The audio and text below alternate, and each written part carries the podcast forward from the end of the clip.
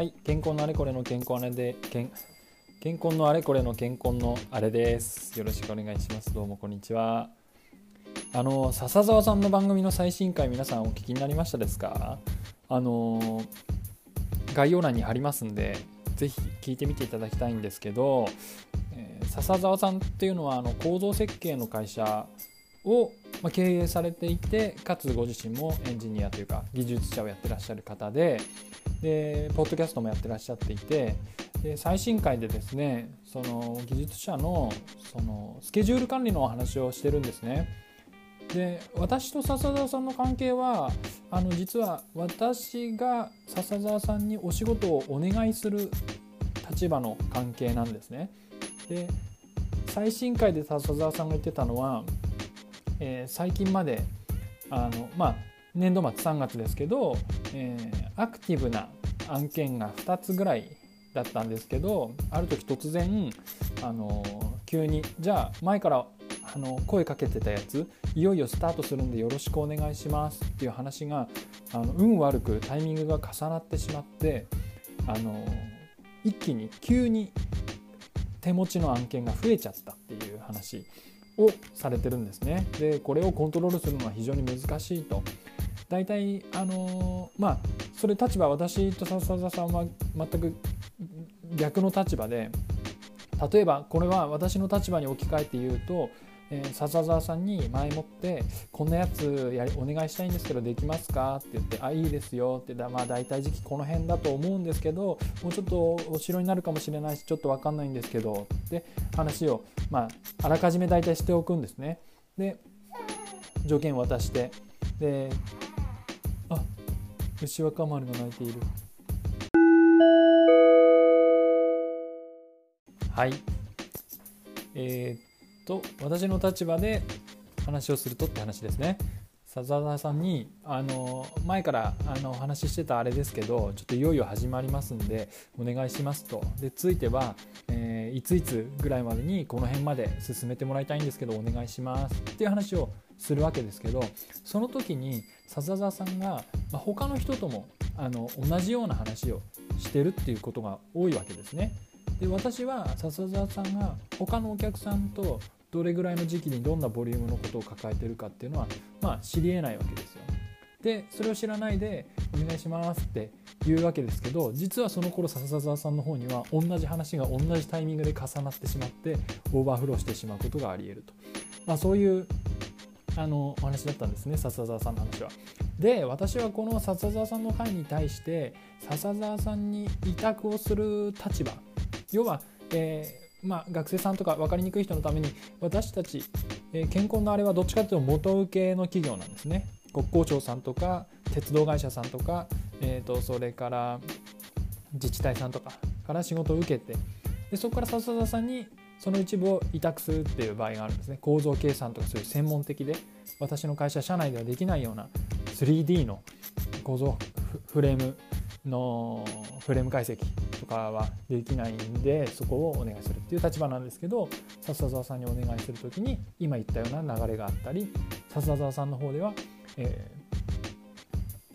重なってしまうみたいなことがありえると。ではえお願いをする元請け側はどういうことを気をつけた方がいいかっていうとやっぱりですねあの期間とボリュームっていうのはなるべくクリアにしてあのお伝えするいつスタートするかわからないって分かんない時もあるんですけどあのなるべく分かるようにするはっきりさせるっていうのはすごく大事だと私は思っててあので逆に似たようなことが今度我々元請け側と発注者さんとの間でも起こりうるんですね。でその時も私は本当にあの細心の注意を払ってます。この期間だったらあこの期間っていうのは要は5月スタートだったら10ヶ月でできるけど10月スタートだったらあの12ヶ月必要ですとかあのはっきり言ってます。こなんでかっていうと 3, 度 3, か3月1月2月3月っていうのは重なるんで同じ10ヶ月じゃできませんって言ってます。でこれを私が言えるのは私が機械設備設計っていう非常にライバルの少ないジャンルで戦ってるからあの発注者さんからしてももう頼む相手が少ないんですよね。でで事情は大体一緒なんであの健康のあれが言ってることっていうのは他の機械の設計をする会社も、まあ、似たようなことを言う可能性がある。だけどあのライバルの多いジャンルの場合はうちが渋ってもよそがやってくれるみたいなことがあるからそういう強い態度を我々、えー、受注者側がしにくい部分もあるんですけどそれにしてもね結局そういうところで妥協をしてああのきついけどやりますっていう態度を取ることがどんどん自分の首を絞めたりあるいは自分たちの仲間の首を絞めたりさらには我々がさらにお願いをする、うん、専門の構造計算の会社笹澤さんみたいな会社にあの辛い思いをさせることにつながってしまうと私は思ってるのであのまあ、私がねこの機械の分野だからできてることをみんなそうしましょうって言っていいのかどうかわからないんですけどあえて言うとやっぱり期間とか私はねお金よりも期間だと思ってるんですよ。あのお金が足りない時っていうのは、まあ、損するだけじゃないですか。でもその損するのは技術者本人じゃなくて会社だからあの利益がこの業務上がりませんでしたって言った時にねいやそれをすごく気にする人もいますよね。あの自分がやってる業務の利益が上がらなかったってことを気にする人がいるし、まあ、気にするべきだとは思うんですけどあの相対的にどっちの方が辛いかといえばお金が足りない仕事よりも時間が足りない仕事の方がずっと辛いと私は思うんです。間に合わなかったっていうのはね大変なんですよ。結局次その次のステップが待ってるのにそのステップを遅らせることになっちゃったりするからあのそう。お金が足りないのは損するだけ。だけど時間が足りないのはねいろんなとこに迷惑をかけてしまうので時間の話だけはあの何て言うかね、甘く見積もらないっていうことが元請けの企業にも非常に大切だと思うしあのもっと言えば発注者さんも余裕を持った工程を作ってくれればいいんですけどそれにしたって発注者さんはまあ分からないわけですよね。あのどれぐらいかかりますかっていう世界から始まるしあの我々が元請け企業がちゃんと主張をしたり説明をするっていうことをしていかない限りあの自動的に工期が余裕を持って確保されるってことはありえないからあのぜひですねなんかそこは気をつけてそういうふうな元請け企業側の工夫とうん注意によっていろんなものがうんやっぱり人が苦しまずに進むようにするためにねそういう注意って必要じゃないかなっていうふうに思います。あのちょうど私も笹澤さんに今期あのお仕事をお願いしておりましてこの話をして大丈夫なのか？分かんないけどまあしてるんですよ。でもうアクティブじゃなくて終わってる話なんでその急に増えちゃったやつには私の仕事はカウントされてないはずなんですけどあのまあ今回。それにしてもあの頼んだ時期は昨年からスタートしたやつだったんですけど急な話だったんでねあの非常に心苦しいというかもともと予定していなかった仕事を私は急にお願いした立場だったのであの本当に感謝してるんですけどもあのいろんな人のつながりといろんな企業のつながりであのプロジェクトって成り立ってますし自分たちがやった後に何かがやる。例えば設計の後は計画の後は設計。設計の後は工事とかね、えそういうプロセスがつながっていくためにあの認識を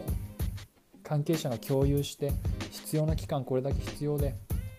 でその中で無理をして時間を縮めるっていうことには必ず誰かの、辛い努力が伴ってしまうのでそういう無茶が生じないようにうまく全体事業がいくようにそれぞれの関係者が気をつけるってことは大事だなというふうに思います。でちょっと話をあのと飛ぶんですけど我々設計やってる時に施工の計画を立てるっていうことがあるんですね。でそこでもやっぱり反省が多くてあの施工の期間やっぱり発注者さん側からは本当にこんなにかかるの？ってもっと短くしてくれた方が嬉しいんだけどって言われてあそうですね。じゃあちょっと短くして作りますねみたいなことってやらない方がいいんですよ。えー、違います。かかります。こんだけかかりますって。これもまた設計側がやっぱり説明をして主張しないと結局工事を取ったところが苦労するみたいなことってありえるんでですね。あの